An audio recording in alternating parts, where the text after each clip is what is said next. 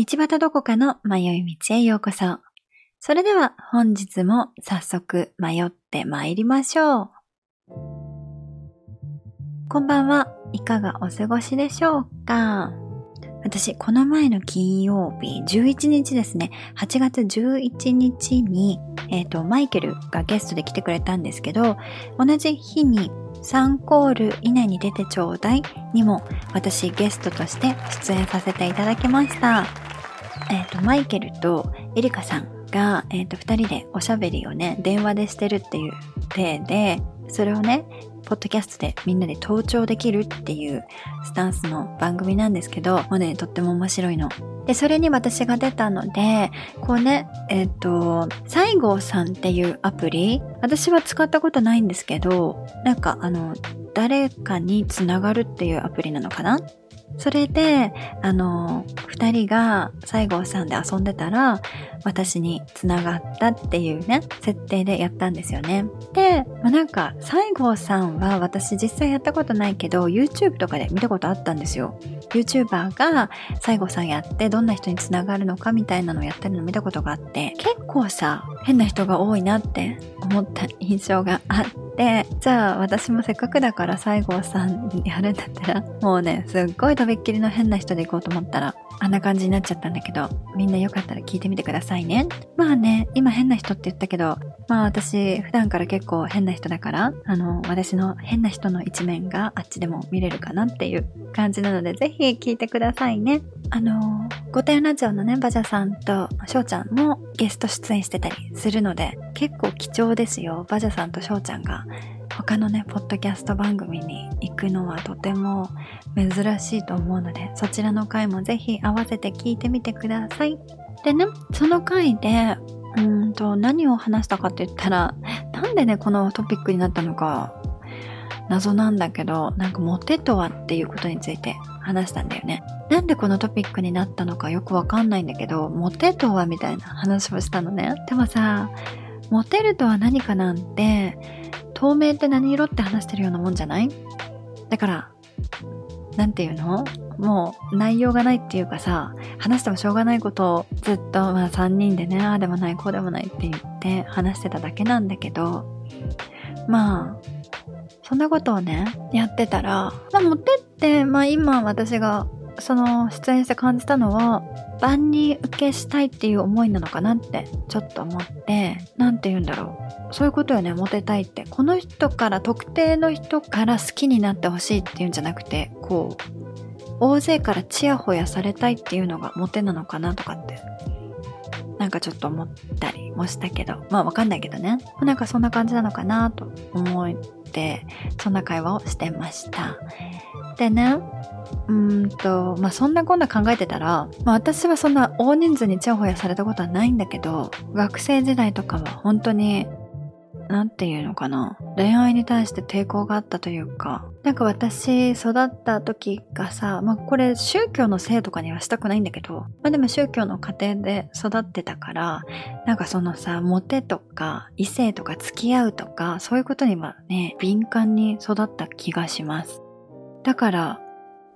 こう、鎧をね、たくさんつけて、一言で言うとすっごいいけすかない生き方をしてたんですよね。いけすかないでもないな。嫌な女っていう感じで、こう、さあ、鎧で、なんか、あ、私は正しいじゃないけど、私は、の宗教正しいし、神様は私にこうしてほしいと思ってるから、私はそういうなんか恋愛とかあんまり興味ないんだよね、みたいなさ、鎧を勝手につけてきたからなんかそのモテとかっていうのが全然わからなかったんですけどまあでもねなんかそんな話をしてたらなんで私結婚したんだろうって思ってなんでこの人と結婚したんだろうって思って、まあ、全然話とは関係なかったんだけどなんかそんなことをちょっとふと思いました。でもなんだろうなんででしょうね？なんで結婚したんだろうって、すごい今でも思うんだけど、結婚相手を選ぶことって自分だけの選択じゃないし、いろんなね、そうね、タイミングとかそれぞれの基準があるとは思うんですけど、夫とは学生時代に出会って、もうね、2ヶ月後とかに結婚したんですよ。本当に会って1ヶ月で婚約して、もうその次の月に結婚したみたいな感覚で、なんかね、私、まださ、20代前半だったんですけど、焦ってました。その宗教内では、本当にこれね、嘘だと思わないでほしいんだけど、これ本当の話なんだけど、25歳までに結婚できないと、うーん、問題ありみたいな見方をされてたんですよね。大学に入って、その、まあ、とにかく学生の時に出会わないと、その宗教の学校に行ってるから、それ以外にね、もうフィールドに出ちゃったら、仕事とかが初めてね、出ちゃったらもう会える機会が少ないかもしれないから、もう学生の時に結婚しなきゃいけないっていうプレッシャーをね、なんかすっごい感じていて、だからもうなんか、何も考えないで結婚しちゃったって感じなんだけど。でも今思えば何が一番良かったかなって思ったらね、金銭感覚です。金銭感覚が彼とは似てます。私誤解されやすいんだけど、私ね、うちのさ、父があのマルチを作ったっていう話をしたんですけど、でもね、本当に大田舎の、しかも大手マルチから独立したってことは、かなりマルチ業界からは叩かれる感じだったんですね。うん。だって、そうよね。まあそういう世界だったんですよね。だから、もう人がね、全然来なくて、もう最初の数年は、まあ今もっていうこと多いけど、かなりね、うちの母が働いていましたね。働いて、それでなんとかなってたって感じなので、全然マルチでは儲けることそんなにできなかったんですよね。で、だから、なんかその時に私も留学とかね、させてもらってたから、もう本当にお金なくてさ、高校留学をね、させてもらったんだけど、私的には、なんかこう、こう、英語っていうものに憧れがあって、っていうのも、その時にさ、いろいろ、チャーリーズ・エンジェルとか、あの、リーガリー・ブロンドとか見て、あ、こんな世界があるんだ、みたいな映画を見て、それにとっても憧れを持って、私も英語喋れるようになりたい。英語喋れたらもっと私すっごい大田舎で育ったからねもう本当に牧場ばっかりみたいなところだったからさあ私にも世界が広がると思ってあの高校受験するかしないかの時にいや私には行きたい高校がここにはありませんって言ってなんか行きってこと言っちゃってさ海外に行かせてもらったんだよね。だから私みたいな、こう、英語喋れるようになりたいとか、そういう子が、あの、来てるのかなって、留学しに来てるのかなって思ったら、現実はさ、これ話していいか、まあいいや、現実はね、まあ特に日本人、海外の同じ高校に行ってた日本人っていうのは、もちろん私と同じような考えを持ってきた子もいたけど、だけどね、大半はすっごいボンボンの子の、なんだけど、有名私立とかを、あの、退学させられちゃって、で、親が、そのね、なんていうのそのさ、高校退学って日本でなったら、この子の将来が心配もどうにもならないみたいな感じで、だからそこで、転校みたいな感じにして、海外の高校留学っていうのをね、こう履歴書に入れるために来てるような不良ばっかりだったんです。不良というか、なんていうの？そういう子たちばっかりだったんですよね、日本人は。で、もうそれでさ、結構すごい夢をね、持って行ったんだけど、かなりそこで打ちのめされました。この人たち英語学びたいとか、海外の生活を楽しみたいとか、そういうのじゃなくて、あの、ただ、なんて言うんだろう、高校、海外の高校卒業っていう、この肩書きを手に入れるために来て、で、帰国子女枠とかで、この日本の有名私立とかに、あの、入っていくっていう世界でした。だからそれで結構私、打ちのめされたんだよね。あ、なんでこんな話してるんだ？ちょっと話がそれすぎちゃいましたね。まあだけど、まあそういう時にも、その、なんて言うんだろう。その子たちは、すっごいお金持ちの子供だから、かなりさ、なんて言うんだろう、住んでるね、世界がね、違ったんですよね。やっぱ高校生の時で留学しちゃうと、この、やっぱり仕送りをしてもらうしかないから、そのさ、うちは本当に、あの、もうギリギリでやってて、もうご飯とか誘われても行けなかったんだけど、私はね。レストランとかには食べに行けなくて、普通のスーパーで物買ったやつとかしか食べれなかったんだけど、その子たちはさ、こう、美味しい日本食レストランに行ったりとか、親の仕送りでね、どうやってやってたのね。だから、その時から私は、あの、まあ、ホストファミリーと一緒に住んでたけど、まあ、親元を離れて高校生活を過ごして、だからかなりさ、お金を使うっていう経験にはなったんですよね。お金を使うというか、お金をこう管理するっていう経験。これを月にさ、もらった、仕送りしていただいたお金をどうやって使うのかっていう管理ね。それが少なかったから、あの、そう計画を立てて、ちゃんとやろうっていう金銭感覚がその時にね、ついたなとは思うんだけど、それでさ、まあ大学も私、アメリカの大学に行くことにしたから、まあアメリカの大学はね、こう結構奨学金とかが、あの、できるところとか、比較的学費が安いところをね、探して選んでいったからよかったんですけど、そう、そんな時に、いろんな人と出会ったり、こうデートに誘われたりする時に、なんかさ、その高校時代に、この親のお金でこう経験じゃなくてただ肩書きの子たちっていうのは本当にパッパラパーってお金使ってたんだよね。で、もちろん大学に行ってもそういう子いるの。あ、そう、私はバイトとかしてたけど、バイトもバイトとかしないで、こう親のお金で遊んでる子たちがいて、なんかね、その時に違和感だったんだよね。なんか、うーん、私の感覚とは違うなっていう思いがあって、あんまり馴染めなくて。でも、うちのえっ、ー、と、夫は会った時に、すっごいバイトしてて、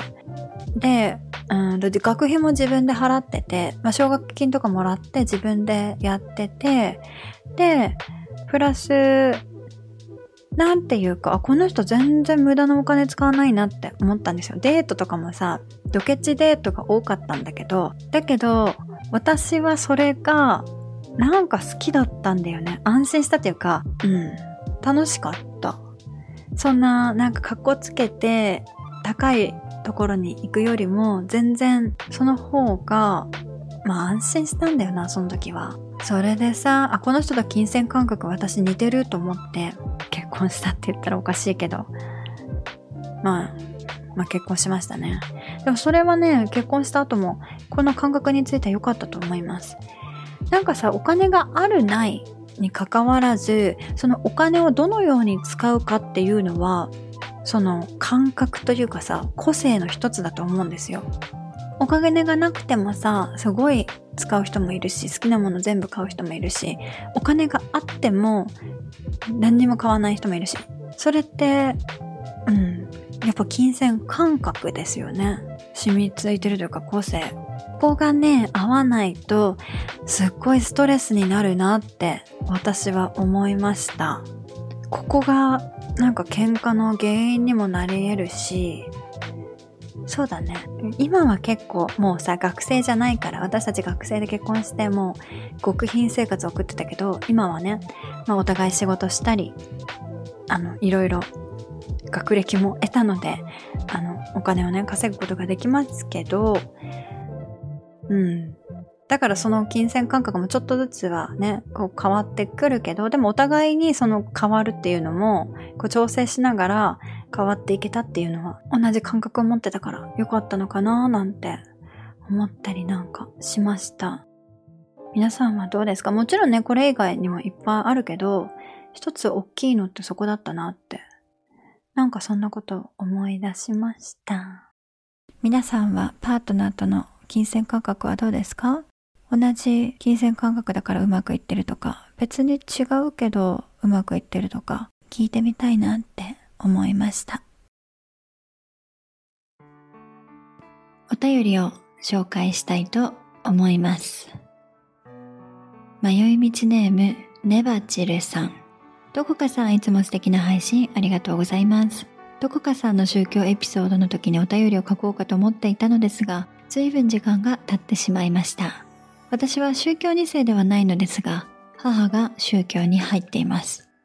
子供の頃は何も思っていなかったのですが、だんだん世間がわかるようになった時、母の入っている宗教をよく思っていない人がたくさんいることに気づきました。学生時代や社会人になってから何度か友人がその団体のことを悪く言っていて、私は所属していないので愛想笑いで過ごしてはいたのですが、心の中は複雑な気持ちでした。結婚で海外に住むようになり、こちらでは誰もその宗教について話してはいないので、すっかりその気持ちを忘れていたのですが、先日こちらでできた日本人の友人と話していた時に、またその教団の名前を聞くことになりました。なぜ複雑な感情になるのか少し考えた時に、間接的に母を悪く言われているような気がすることに気づきました。そして私は自分の家族がその教団に入っていることを言えず、秘密を抱えている気持ちになることも。まだ10代の時に母にみんなその宗教のことを悪く言ってるのになぜ読めないの？と聞いたことがありました。母がその時何て答えたかはもう覚えていないのですが、娘から言われて傷ついただろうなと思います。そして年齢を重ねるにつれて宗教のことは話さなくなりました。今は昔みたいに意味嫌うわけでもなく母の趣味なんだと思っています。どこかさんの話を聞くうちになぜ母がその教団に入ったのか気になり聞いてみたらなんと私も入団していたら私は宗教3世でした祖母も同じ宗教だったのは知っていたのですが母と同時期に入っているのかなと思っていました。実は祖母が先に入団し母が幼い時に祖母が子供全員入れていたのです。母は宗教2世でした。なぜ大人になってからもその宗教を続けていたのか聞くと祖母はいくつもの宗教を渡り歩いて最後に選んだのがその教団だったそうでだから悪くないものだと思ったのが理由で今も続いています。母と宗教の話題を笑いながら話し知らなかったことを聞くきっかけをどこかさんに与えてもらい感謝していますまとまりのないお便りになってしまいましたが私が秘密を抱えていると思っていることは誰にも言えず話したところで共感を得られることもないので、どこかさんにお便りを出し、お焚き上げとさせてください。これからも配信楽しみにしています。ネバチルさん、お便りありがとうございます。ああ、こんな、このような会話をすることができたんですね。親と宗教の会話できるってとても素敵なことだと思いますよ。まあ、そこにたどり着くにはね、きっといろいろな思いがあったとは思いますけど、私はね、話せないからちょっと羨ましいです。すごくこの幼い時の経験とかわかりますね。何なんでしょうね。まあでも未だに私はありますね。うーん、なんて言ったらいいんだろうな。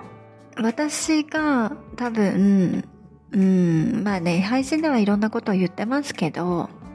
やっぱりね、宗教とかを宗教とかその特定の私がね所属していた団体とかまあ宗教全般ですけどを否定したくないってあの言うのはこれなんですよねうんですし否定している方のね意見とかを聞くとすごく悲しい気持ちになります別に私が否定されてるわけでもないし私の親が否定されてるわけでもないんだけど何というかまあ本当にさ、悪い宗教は悪いよ。だけど、まあな、いや、これ言い出したらキリがないからな。うん、だけどなんか、私は苦手です。その、否定の意見を聞くのはね、宗教とかに対しても。たまにはすごく声を上げてね、そうだそうだって言いたくなる時もあるんだけど、でもやっぱり落ち着いて考えたら、うん、まだ親が所属してる宗教っていうこともあるのかな。だし、私が所属していたっていう自分のアイデンティティを保ちたいところももしかしたらあるのかもしれないけど、なんかね、ざわざわってしますよね、心が。その、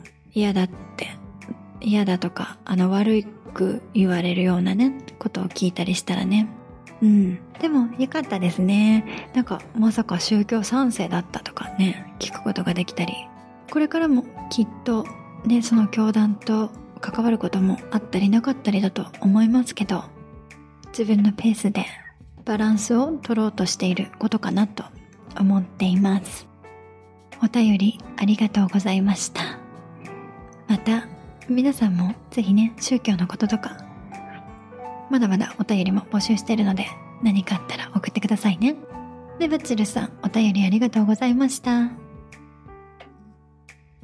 本日もお聴きくださりありがとうございます。金曜日にはどこか賞を受賞したすみさんがいらっしゃいますよ。そちらもお楽しみに。道端どこかの迷い道では Twitter、Instagram をやっています。ハッシュタグ、投稿道、または、道端どこかの迷い道でご感想などご投稿ください。また、お便りも募集しております。概要欄の URL からぜひお寄せくださいね。それでは、また金曜日、この時間にお会いいたしましょう。Goodbye.